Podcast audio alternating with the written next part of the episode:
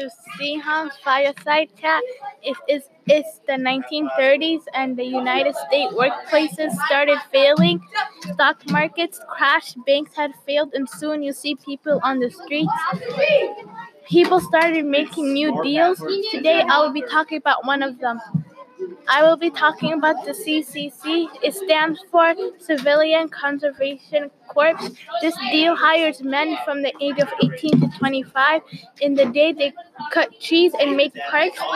Um, this changed people's lives because it hires your brothers or your or people in your family, and you get money for it.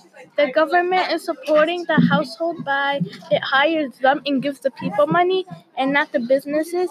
This business this business impacted the country by it gave us parks for us to enjoy in the next generation. Two in, two interesting facts about the CCC is they built more than 800 parks also painted also planted 3 billion trees and constructed trails um, one question I have is Do you get hurt during the work? Also, is it hard doing? Thank you for listening to my fireside chat. I hope you learned something new about the Great Depression and how the U.S. government helped support its people during this difficult time.